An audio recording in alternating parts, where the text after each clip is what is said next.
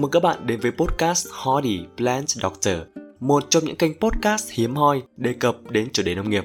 Và mình là Thái Bình, một người có kinh nghiệm làm việc nhiều năm trong lĩnh vực nông nghiệp hữu cơ. Đến với podcast Hardy Plant Doctor, mình muốn chia sẻ đến với các bạn những kiến thức, những kinh nghiệm làm nghề, những câu chuyện thú vị hay những vấn đề làm mưa làm gió xung quanh lĩnh vực nông nghiệp, đặc biệt là nông nghiệp hữu cơ. Xin chào các bạn, có lẽ trong thời điểm này không có gì đáng giá bằng những lời chúc sức khỏe đến với tất cả mọi người. Và Bình sẽ luôn ở bên cạnh các bạn để cho ra những tập podcast thật bổ ích. Trong tập số 7 này, chúng ta sẽ tiếp tục được đồng hành cùng với Mây, một ứng dụng hàng đầu trong việc tích hợp nội dung đa dạng từ tin tức, tạp chí, chuyện đến podcast với 20.000 nội dung mới mỗi ngày. Các bạn hãy nhanh tay download app Mây để trải nghiệm cùng mình nhé. Nào, mình cùng đi đến tập số 7 thôi. Câu hỏi duy nhất mình muốn đặt ra trong tập này đó chính là bạn có biết hơn 90% đậu nành Việt Nam nhập khẩu từ châu Mỹ là nơi sản xuất cây trồng biến đổi gen lớn nhất thế giới không? Wow, quá bất ngờ đúng không mọi người? Thật ra, hiện nay thực phẩm biến đổi gen hay còn gọi là GMO xuất hiện rất nhiều trong các bữa ăn hàng ngày của chúng ta và là những thức ăn vô cùng quen thuộc. Điển hình là đậu hũ này, đậu tương, sữa đậu nành, khoai tây chiên, sốt cà chua, ngô và đặc biệt là rất có thể là từ thịt, từ cá mà chúng ta vẫn ăn hàng ngày được nuôi lớn bằng thức ăn chăn nuôi có nguyên liệu biến đổi gen. Trên thực tế, trong thiên nhiên vẫn xảy ra sự biến đổi gen nhằm mục đích có lợi cho tiến hóa, nhưng sự biến đổi trong thiên nhiên diễn ra rất chậm, có lẽ là hàng nghìn năm hoặc lâu hơn. Mà trong khi đó, càng ngày dân số lại càng tăng lên, mà lương thực thì có nguy cơ thiếu đi. Vì vậy, nhân loại muốn có những giống cây trồng vật nuôi có một đặc tính ưu việt nào đó có khả năng chịu hạn tốt, chống chịu sâu bệnh cao, làm tăng năng suất mùa màng và chính những lý do đó đã thúc đẩy và tạo ra thực phẩm biến đổi gen GMO. Trước khi đi đến những thông tin quan trọng thì chúng ta sẽ tạt ngang lịch sử phát triển của GMO một xíu nhé. Cách đây hơn 30 năm, điển hình là ở Pháp và Mỹ năm 1986, các nhà khoa học đã lần đầu tiên tác động tới bộ gen của cây thuốc lá để tăng khả năng kháng sâu bệnh đồng thời giảm lượng thuốc trừ sâu phải sử dụng. Những thực phẩm biến đổi gen này đã tạo ra những thành công bước đầu để từ đó xuất hiện một cuộc cách mạng sinh học cho ra đời giống cây trồng vật nuôi với năng suất cao hơn, trong khi chi phí nuôi trồng lại tiết kiệm hơn.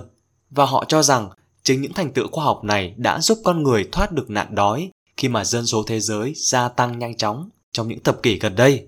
Nhưng thực phẩm biến đổi gen có an toàn hay không thì luôn là chủ đề gây tranh cãi trong 30 năm qua và đến giờ vẫn chưa có đáp án nào thỏa đáng. Và trong 20 năm gần đây, cây trồng biến đổi gen đã được trồng đại trà. Hiện nay trên thế giới có 28 triệu nông dân trên 28 nước trồng loại cây này với tổng diện tích trên 180 triệu hecta, mang lại giá trị khổng lồ với 16 tỷ đô la Mỹ, chiếm 1 phần 5 giá trị nông sản toàn cầu. Có lẽ mình nói rông nói dài đủ rồi đúng không các bạn? Giờ đây, chúng ta bắt đầu cho nhân vật chính này lộ diện nhé. Để hiểu thực phẩm GMO là gì thì trước tiên chúng ta cần phải đi hiểu khái niệm GMO là gì nhé. Theo Non-GMO Project thì GMO là viết tắt của Genetically Modified Organism hay sinh vật biến đổi gen, có thể là một loại cây, một loại động vật, vi sinh vật có cấu trúc di truyền đã bị sửa đổi bằng cách dùng phương pháp nối gen hay còn gọi là tái tổ hợp DNA, sửa đổi gen hoặc công nghệ biến đổi gen.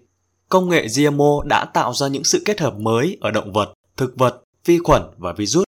Những sự kết hợp này vốn không xảy ra ở trong tự nhiên hoặc thông qua các phương pháp lai tạo truyền thống.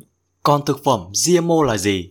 Từ khái niệm GMO, chúng ta có thể hiểu thực phẩm biến đổi gen là sản phẩm từ động vật hoặc thực vật đã được cấy thêm một đoạn gen khác. Với thực vật, gen này thường có vai trò để cây chống lại nắng hạn, kháng thuốc trừ sâu hoặc tăng năng suất bởi cuối cùng, mục đích của thực phẩm GMO là biến đổi mã di truyền trong thực vật và động vật giúp chúng tăng năng suất hoặc chống lại các tác nhân gây hại. Về mặt nguyên tắc, người ta chỉ làm những biến đổi gen mang tính có lợi, tức chỉ biến đổi những gen không liên quan gì đến thành phần giá trị dinh dưỡng của thực phẩm. Nếu có thì sẽ tác động theo hướng tăng cường hàm lượng, không làm thay đổi theo chiều ngược lại. Về nguyên tắc giá trị dinh dưỡng của thành phẩm biến đổi gen không hề suy giảm Bên cạnh việc cung cấp dinh dưỡng, còn cho con người có vụ mùa bội thu, những vụ mùa tồn tại ngay cả trong điều kiện sâu bệnh và khí hậu khắc nghiệt. Ví dụ những hạt đậu nành biến đổi gen có thể tồn tại dù người nông dân phun thuốc trừ sâu, trong khi một cây đậu nành hữu cơ có thể hoàn toàn bị phá hủy. Tương tự với trường hợp cá hồi bị biến đổi gen, các nhà nghiên cứu đã tinh chỉnh hormone tăng trưởng trong cá, khiến kích thước của chúng tăng gấp đôi, nhanh lớn hơn nhiều so với cá nuôi bình thường để tăng lợi nhuận cho người nuôi.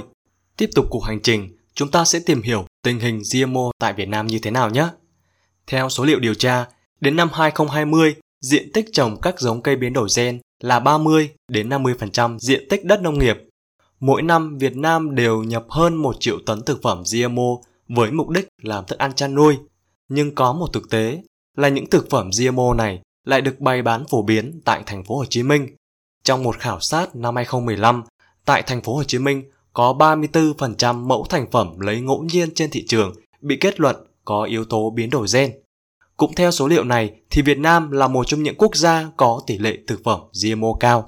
Từ năm 2015 trở đi, Việt Nam chính thức cho sử dụng 3 loại cây trồng biến đổi gen chính, đó chính là ngô, bông và đậu tương. Và thực tế đã chứng minh GMO vẫn đang len lỏi vào tận từng mâm cơm của người Việt thông qua các thực phẩm như đậu nành, bí ngòi, ngô, củ cải đường, cà chua, bí đỏ, thậm chí là sữa. Một ví dụ điển hình là đối với việc làm sữa đậu nành, đậu hũ thì nguyên liệu chính đều từ các nước châu Mỹ. Tỷ lệ thông thường là khoảng 90% đậu nhập khẩu và gần 10% là đậu Việt Nam. Sở dĩ chúng ta ưu tiên dùng đậu nhập khẩu GMO vì hạt đậu này đẹp, tròn trịa như nhau, căng mọng và không hề có tạp chất. Còn đậu tương Việt Nam thì 3 đến 4% tạp chất cũng như hình dạng méo mó, tròn, lộn xộn. Hơn nữa, đậu nhập khẩu thì lại siêu rẻ. Và bên cạnh câu hỏi thực phẩm GMO là gì thì thực phẩm GMO có an toàn không đang là vấn đề xoáy sâu vào các quốc gia và người tiêu dùng. Đây cũng là vấn đề lớn nhất của GMO khi không ai khẳng định được rằng GMO có an toàn hay không. Nhiều người nói là không, nhưng các công trình nghiên cứu thì lại khẳng định là có. Trong khi các nhà khoa học cho rằng cần nhiều thời gian hơn để đánh giá tác động của những thực phẩm có nguồn gốc từ GMO. Giữa lúc các cuộc tranh luận về thực phẩm GMO là gì, có an toàn hay không nổ ra trên toàn thế giới, thì một kết quả nghiên cứu tại châu Âu về những con vật trong phòng thí nghiệm đã rung lên hồi chuông cảnh báo về những thực phẩm này. Theo đó, các nhà nghiên cứu tại châu Âu thí nghiệm với những con chuột bằng cách cho chúng ăn bắp ngô GMO phổ biến. Sau thời gian dùng loại thực phẩm được nhiều người đánh giá là an toàn này, những con chuột đã xuất hiện các khối u to khủng khiếp. Các khối u này dần phá hủy nội tạng và giết chết chúng. Một số nghiên cứu khác lại chỉ ra rằng một số đoạn gen của cà chua biến đổi gen cũng gây hại trên chuột thí nghiệm. Dù đây chỉ là những nghiên cứu nhỏ và chưa có nghiên cứu lâu dài nào chứng minh rằng thực phẩm GMO có lợi hay gây hại cho sức khỏe. Tuy nhiên, nhiều quốc gia đã chọn tránh xa thực phẩm GMO. Đại diện tiêu biểu nhất của phong trào là các quốc gia như Vương quốc Anh, Tây Ban Nha, Ý, Pháp và Đức. Thậm chí tại châu Âu đã xuất hiện nhiều cuộc biểu tình để phản đối GMO và ngăn không cho thực phẩm GMO xuất hiện trong các siêu thị. Ở châu Á thì chính phủ Nhật cũng đã ban hành luật cấm thực phẩm GMO và yêu cầu các thực phẩm có một phần nguồn gốc từ GMO cần có nhãn cảnh báo rõ ràng. Ngoài ra, nông dân của nước này còn khởi xướng chiến dịch No GMO Campaign, có thể dịch là nói không với GMO. Với chiến dịch này, những người nông dân Nhật Bản kêu gọi tẩy chay các thực phẩm biến đổi gen, tiến hành nghiên cứu để làm rõ tác dụng của những thực phẩm biến đổi gen. Ở một số quốc gia khác như Trung Quốc và Brazil lại chọn giải pháp ôn hòa hơn, đó chính là theo dõi xem thực phẩm GMO có đáp ứng được nhu cầu của sản xuất không, có an toàn không. Trong khi đó, Ấn Độ đã dừng việc phổ biến giống cây GMO khi các loại cây giống đắt đỏ này không đạt được năng suất kỳ vọng, khiến người nông dân rơi vào cảnh nợ nần, thậm chí là tự tử. Các cuộc tranh luận về danh sách những thực phẩm GMO vẫn đang tiếp diễn trên khắp thế giới. Tuy nhiên, dù quốc gia có cấm GMO hay không thì người tiêu dùng cũng nên thận trọng và biết rõ sản phẩm mình đang sử dụng. Một số sản phẩm nhập ngoại thường chứa GMO mà người tiêu dùng nên lưu ý là ngũ cốc, đậu nành ở nhiều dạng như dầu, đậu phụ, bột protein hay các chất thay thế thịt và các sản phẩm sữa không hữu cơ, dầu thực vật, salad trộn đóng gói sẵn, thịt gà miếng rán, đu đủ, bí ngòi, bí vàng và một số sản phẩm chứa siro ngô có chất fructose cao như khoai tây, cà chua và đậu Hà Lan. Nói tóm lại, vấn đề thực phẩm biến đổi gen GMO có tốt hay không vẫn đang còn là tranh cãi và chưa có kết luận chính thức. Người ủng hộ thì cho rằng thực phẩm biến đổi gen chứa hàm lượng chất dinh dưỡng cao hơn như là protein, canxi, folate.